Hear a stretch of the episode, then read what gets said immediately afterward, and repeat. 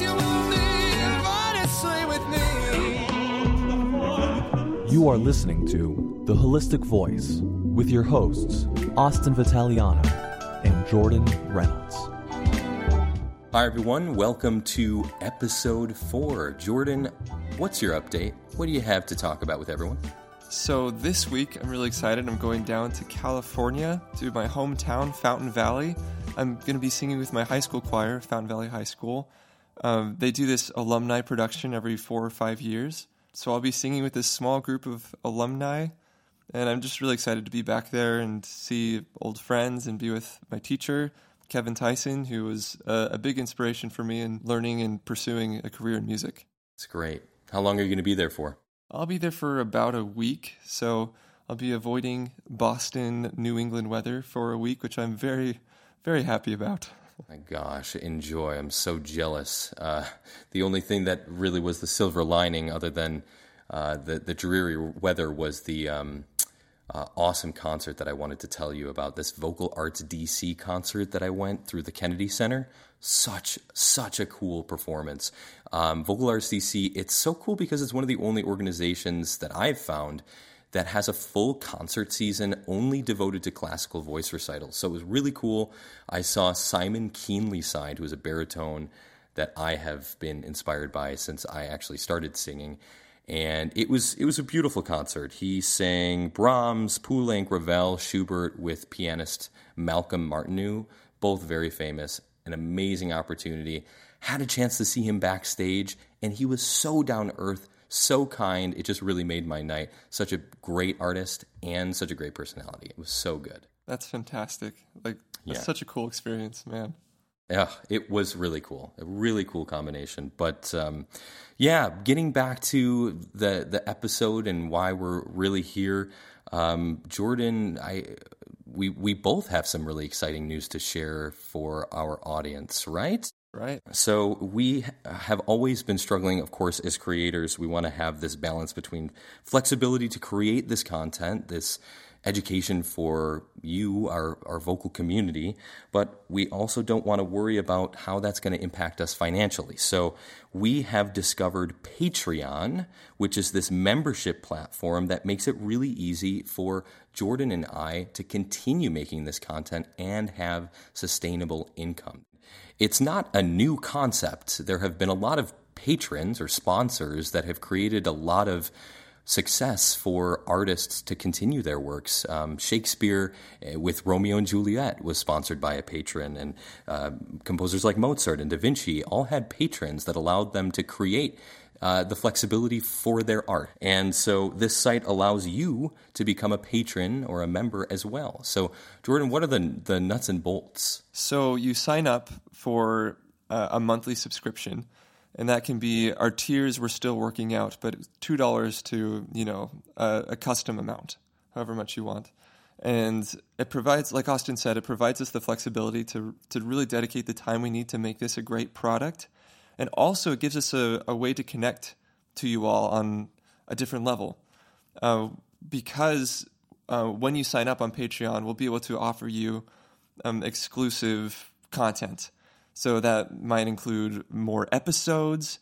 Um, it'll also include being part of social media, like a closed group where we can do live videos, talk about episodes that happen, talk about future episodes that you want to happen. Lots of really cool stuff. So please be checking that out. The next few weeks, our Patreon site will be up, and I would love you to become a part of this community. Yeah, it's your opportunity to become a patron and a support for us so that we can continue to make this art and information for all of you. So, Jordan, jumping right into the episode, I'm so excited. What do you have for us prepared this week? So this week we talked to Chelsea Wilson, who is a Broadway vocal coach. She works on School of Rock as well as Phantom of the Opera, both Andrew Lloyd Webber musicals, but completely different styles.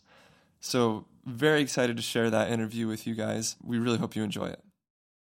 Thank you so much for joining us today, Chelsea. It's my pleasure. We're extremely excited to have you on the show. Um, tell us about your story. What what brought you to where you are today, and what is it you're doing? Uh, great, yes. Uh, so I live and work in New York City.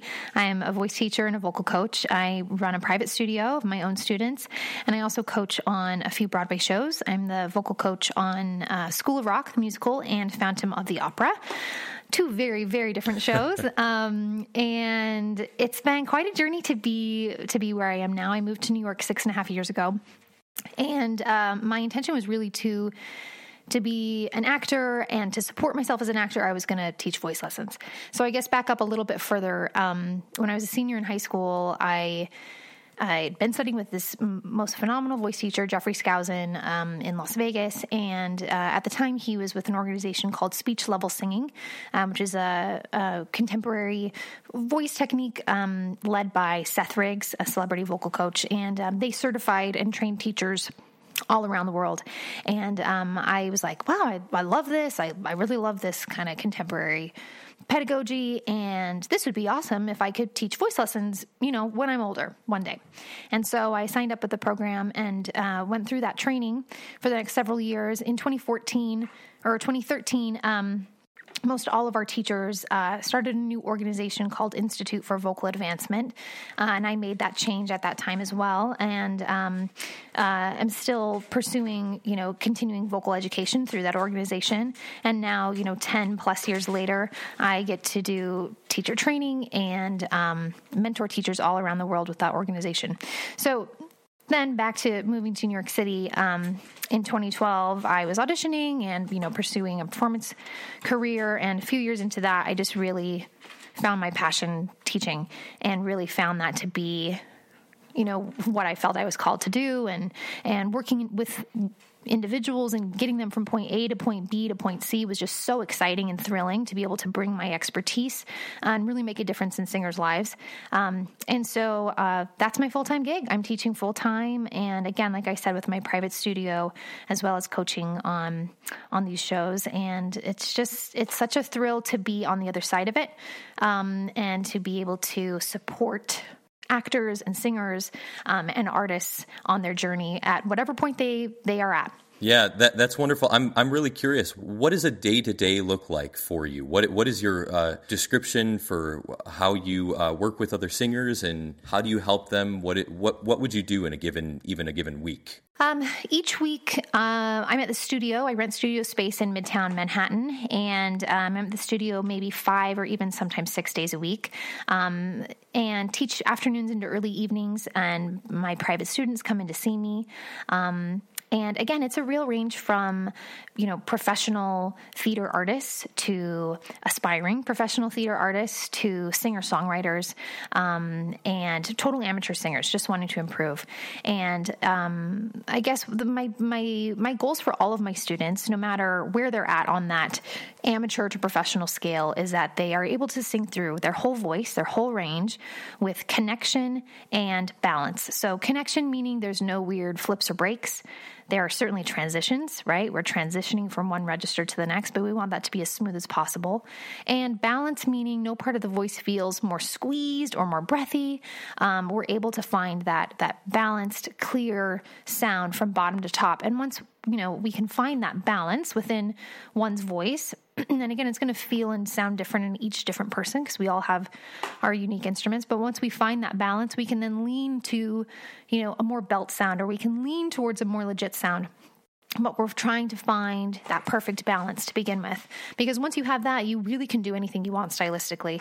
And that's what's so thrilling about coaching and being a teacher is that you really get to I get to lead and guide people through that process and help them kind of put together their voice in ways that they haven't experienced it before. The most common thing that I see, especially with musical theater females, um, is that they've treated their voice as two instruments, right? They've got a head voice, and that's where they sing their legit soprano stuff, and they've got their chest voice, and that's where they do their belty musical theater, and never the twain shall meet. And that's really such an issue because in contemporary musical theater and just contemporary music in general, pop, rock, um, you're constantly singing through that middle part of the voice, men and women, right? But you're constantly singing through that first passaggio, second passaggio. Yeah, and it's yeah. crucial that the voice is put together. Without it, you just, you're left with very little options. And so everything that you're doing is a technical necessity and not because you stylistically chose for it to be that way.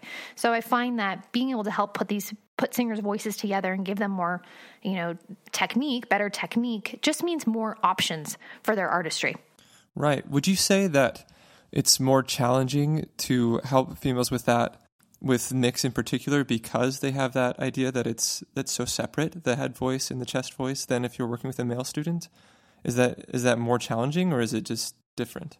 You know what? I think it's sometimes I think it's actually more challenging with men hmm. because I think a lot of men have a real preconceived notion of, oh, well, my head voice is I, am never going to sing in my head voice. Or people who are, you know, crazy tenors, that that all sounds like one voice to me, so it must just be bringing up chest voice. So honestly, it's it's. I mean, I think every individual is different, certainly, but so many men just think the only way to belt higher is just to drag their chest voice up. But this concept of of mix, um, that's when light bulbs go off when they really understand like oh this isn't what i thought it was. So maybe we should talk about what that is. Yeah what does that what does that mean? You know the focus of this episode is mixed voice. So yes please give us your definition of what a mixed voice is yeah absolutely. So um, defining what a mix is to keep it as simple as possible i define it as the blending of the registers. So I think that most voice professionals can acknowledge the existence of at least two registers, right? Chest voice and head voice, and in female singers, um, a middle register as well. Would you mind demonstrating real quick what, what those sound like for our listeners? Absolutely, yeah. So we're, we're acknowledging there's at least two registers. So chest voice, um, that spoken place, ah, ah, that place that, you know, if you've got a, a normal, healthy voice, is, is where you're speaking, and head voice, that lighter, um, hootier place. Um, and in female voices, we also have you know more of a middle register um, than men do. So we're acknowledging that we've got these different rooms in our voices, and um, to to avoid sounding like we're flipping or yodeling our way through, we really have to learn how to blend them. They have to start to blend together, and that's that's mixing.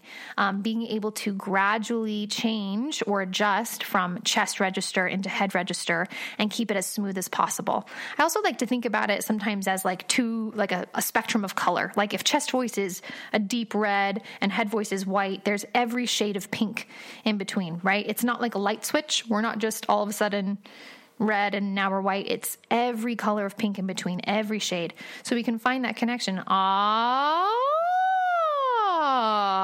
you know, as smooth as possible from bottom to top and back down again. So when you're working with your students, are you mainly trying to bring, especially with the males when they have that uh, chest dominated uh, issue when they start off singing. Is your goal more to bring the top down instead of, instead of and, and kind of battle that chest up issue that they're dealing with? Is that more kind of your approach? Yeah, that's a great question. So I think we do have to acknowledge first of all that we we have to sing in multiple registers to begin with right? Sure. Um, you don't just get to choose one. Women don't just get to sing exclusively in their head voice and men can't sing exclusively in their chest voice or vice versa. Um, and so i think again each individual is different and everyone comes in to the studio or you know into voice lessons with a certain tendency. And certainly many men especially musical theater men tend to sing very heavy meaning they're dragging that chest voice up as high as they can. Uh, uh, and they tend to go flat on the top. Their vowels get super wide and splatty. They lose a lot of that, the overtones, that like ring and ping in the voice just kind of goes away. Um, and so with them, it's about acknowledging, okay, we need to find some stretch in the vocal folds, right? if you think about your voice like a rubber band, which in some ways it kind of is, it's they stretch those vocal folds stretch and thin as we ascend in pitch. It's the only way we ever get to high notes. Um, and so without that feeling of okay, stretching, ah, uh, ah, uh, ah, stretching into some of that head voice experience, um, you know, the range stays very limited because you are only saying in in chest voice. So for me, um, with a student like that, maybe who's tending to sing quite heavy, it's introducing them to their head voice. Here's what that feels like. Get comfortable with it. Acknowledge that transition. You might flip and crack a ton, and but we've just got to acknowledge you've got to get from one place to the other, and then we can start to smooth that out. Then we can start to feel that even and easy stretch from chest into into blending into a bit more head voice. Could you talk about how you help your students find out what what mixed voice is? Like, what are a few exercises you use to help them discover that? So for a lot of people trying to find that head voice experience, just asking them to do that really hooty whoo whoo. Let's just see what's even there, right? And then in terms of connecting the two, you know, a variety of exercises. With a lot of men, I like to do a lot of nasty or pharyngeal uh, sounds. Nah, ah, nay, na, na, na, na, na, na, na, na, na, na, na, keeping it really ugly, really funny. That really helps to kind of thin out the vocal folds so that they're able to stretch up into the top, right? As opposed to no, no, no, no, no, no, it's, you know, much heavier on a different on a different vowel. The thing I see, especially with women who are coming from a classical background, is having them acknowledge their chest voice, having them acknowledge that real spoken place.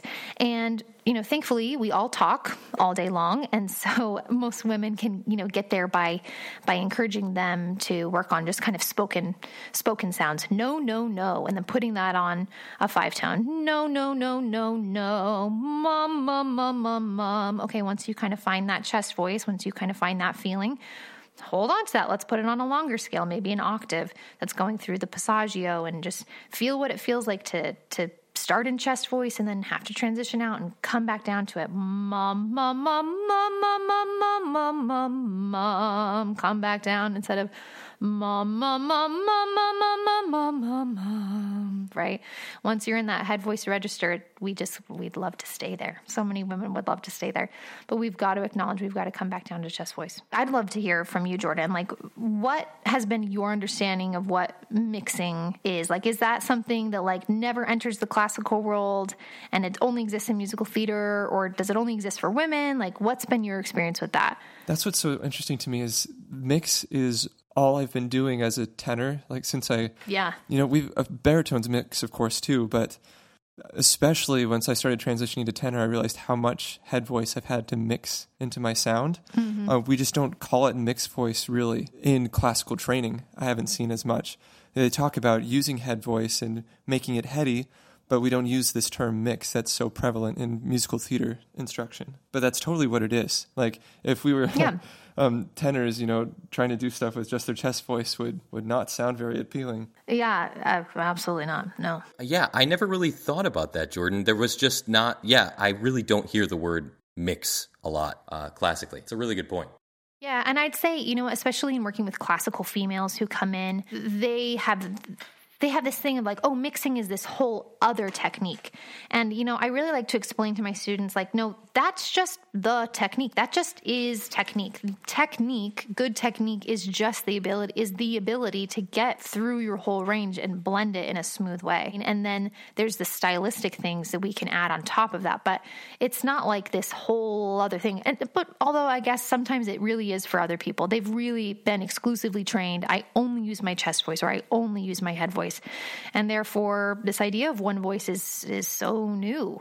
I guess often people have understood the term mix as almost like an alternative to belting right? Again, mix as a term doesn't necessarily exist so much in classical music. Um, but it's a it's a term we use a lot when we are talking about uh, like a belt kind of a sound. So could I ask again, maybe what does belt mean to you guys? What kind of connotations do you have when you think about belting versus mixing, or just belting on its own? Uh, can I be honest? As a naive classical singer, can I tell you what I think that means? Yeah. Okay, I think belting means uh, stuck no vibrato, uh, and then maybe a little bit of shimmer at the end.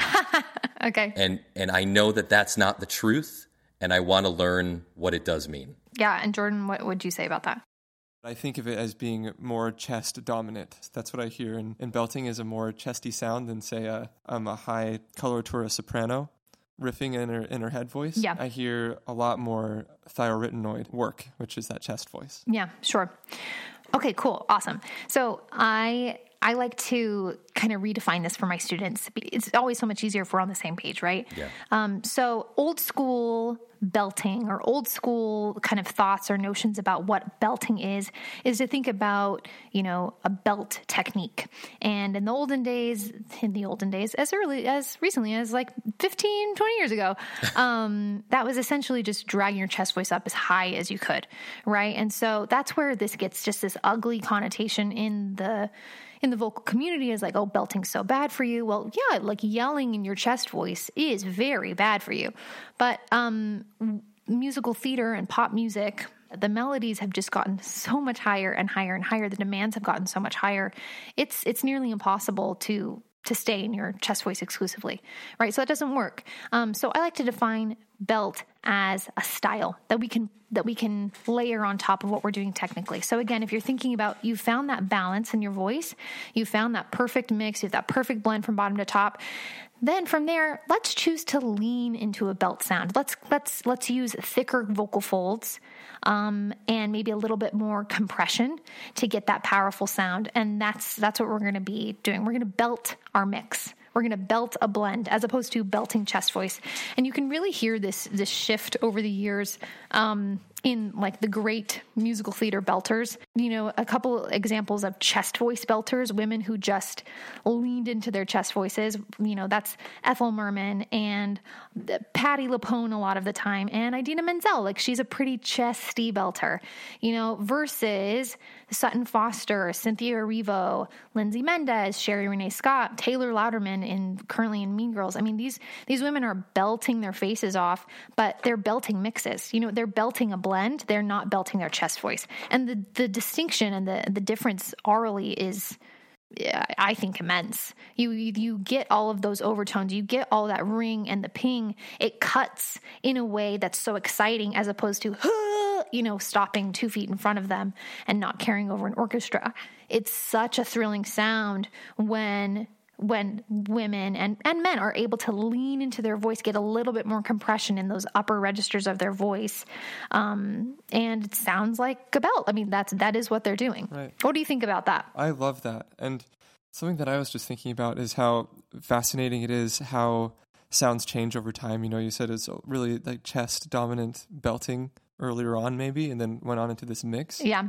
And same thing with classical voice. You know, we we started singing in these um, these halls, and there was there were no microphones. That's why classical voice is produced in a certain way. It's meant to fill a certain space.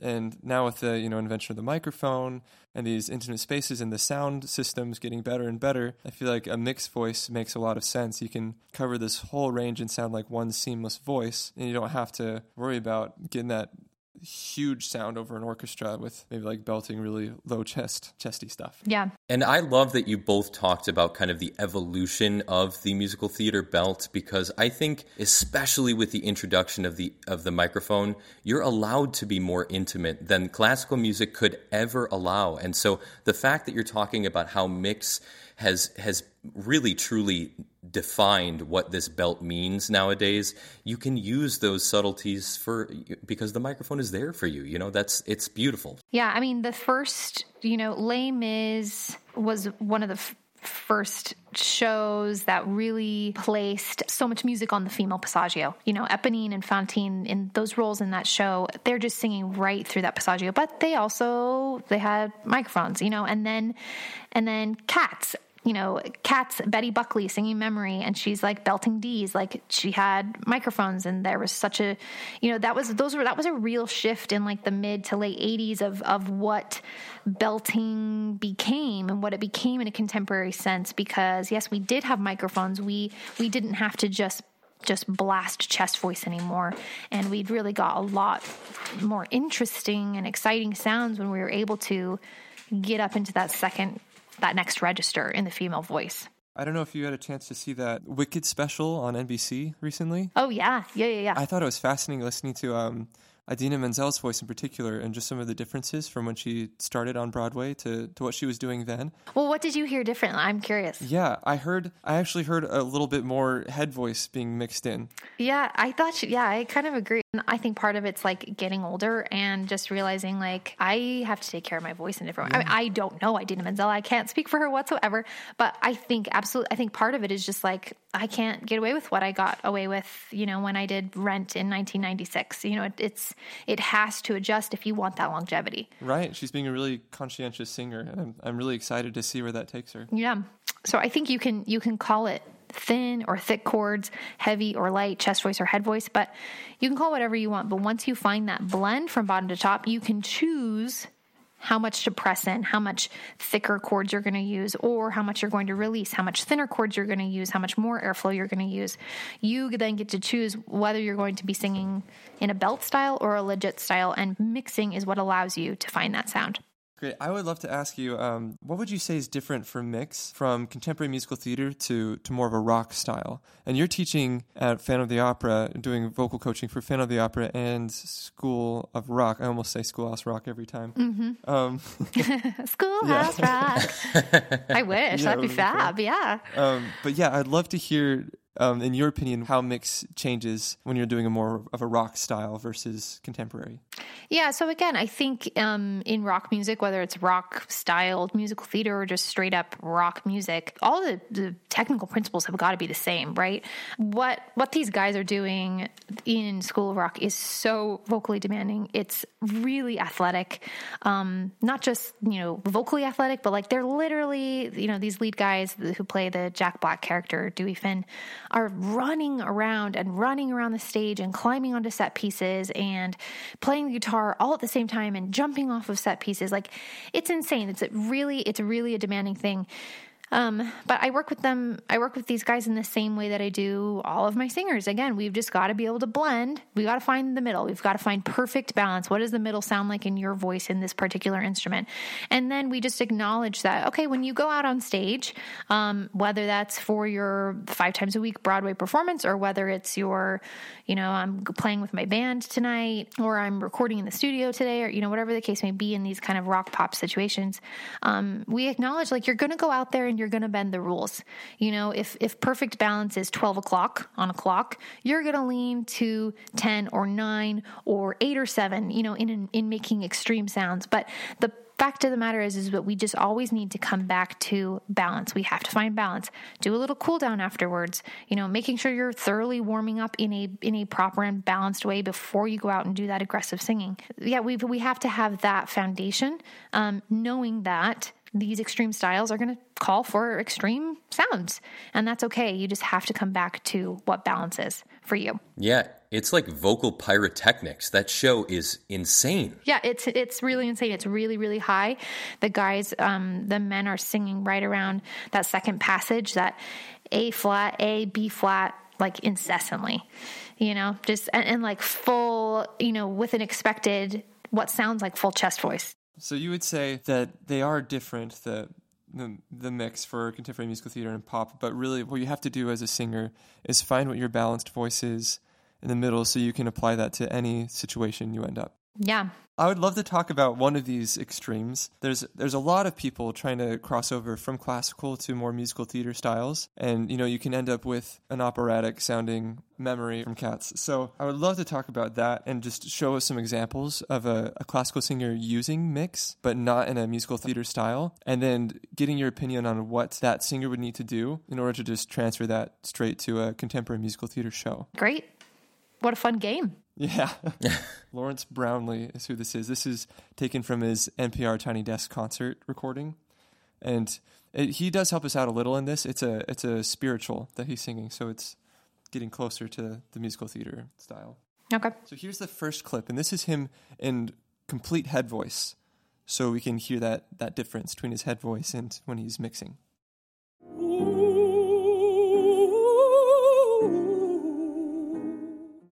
There's his head voice. That's to a C5, and he's about to ah. do some mix action up to a C sharp.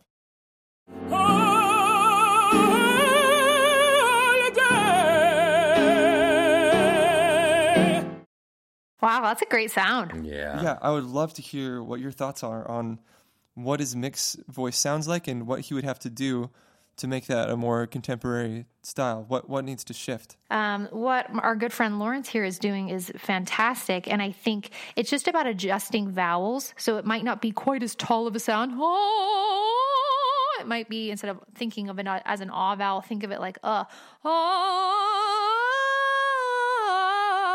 you know, in straight tone. Finding some um, just how we're shaping and playing with those vowels, but it's a really phenomenal blend from bottom to top. That's great. Yeah, it's amazing, and and you kind of have been touching on this this topic of uh, vowel modifying versus keeping that you know t- for it to be perceived as vowel integrity. Definitely in classical music, the sound, the integrity of the vowel never stays the same For when it goes up past into and past the the passaggio um, for a lot of singers. And so, is that something transferable in the music theater uh, world uh, for both males and females? And what's your experience with that? Yeah, absolutely. I mean, if you, a great thing that uh, teachers have taught me was, you know, we narrow in the passages and we open in the spaces, or, you know, we open in the registers. So, and I, and that really proves to be pretty true. Like, if you want to be able to, to get through that passage, pa- you know, passaggio, passage, transition, then you're going to have to to narrow the vowel somewhat in order to make it through without flipping, right? Ah, ah, you know, that almost that ah can go to uh, you know, and then we can open back up to ah on the other side of that transition, right? Um, so absolutely vowel modification and, and adjustments is a huge part of the work that I do with singers because you're exactly right. Honestly, not shifting a vowel as you're ascending in pitch makes the bottom and top match way less as opposed to adjusting the vowel. So in your mind, you're like, oh wait, but it's actually a different vowel on top than it is on bottom, but they end up sounding so much more similar, you know, and so it's just understanding what adjustments need to be made as you go through the different parts of the voice. That's absolutely something that we find in musical theater, whether it's singing legit or belting. Chelsea, can you tell us a little bit about the Balanced Singer, this new project you're working on? Yes, I'm so excited to be bringing uh, a new resource to the world. I'm working with a handful of colleagues of mine. We're creating a company and organization called The Balanced Singer. So, right now, we are on social media, and coming soon will be our website full of online courses, um, recommended instructors, um, voice teachers who specialize in, you know, balanced singing um, and mix that you can study with online via Skype or perhaps even in your own city. Um, and yes, online webinars, um, lots of free content, lots of free video tips, lots of motivation and education, lots of free stuff on our social media, and um, more in depth courses and uh, education on our website to come. So you can find us on Instagram. We are at The Balanced Singer. We're launching on December 1st. We will be shouting you out as much as we can on ours as well. Fabulous. Great. Well, just um, just a, a last question for you. I would love to know uh, what advice you'd have for aspiring musical theater artists that might be listening in today. What a great question. And what a general question, right? But what a general what a general question. Um, yeah, I'd just say you know wherever you end up in whatever stage you're on that is where you are meant to be and that is a beautiful place to be. And you can't compare your journey to anybody else's. Um, the, the comparison is is not going to get you anywhere. You're on your own path you're on your own performance journey. The other advice i'd give is really invest in your education and your training.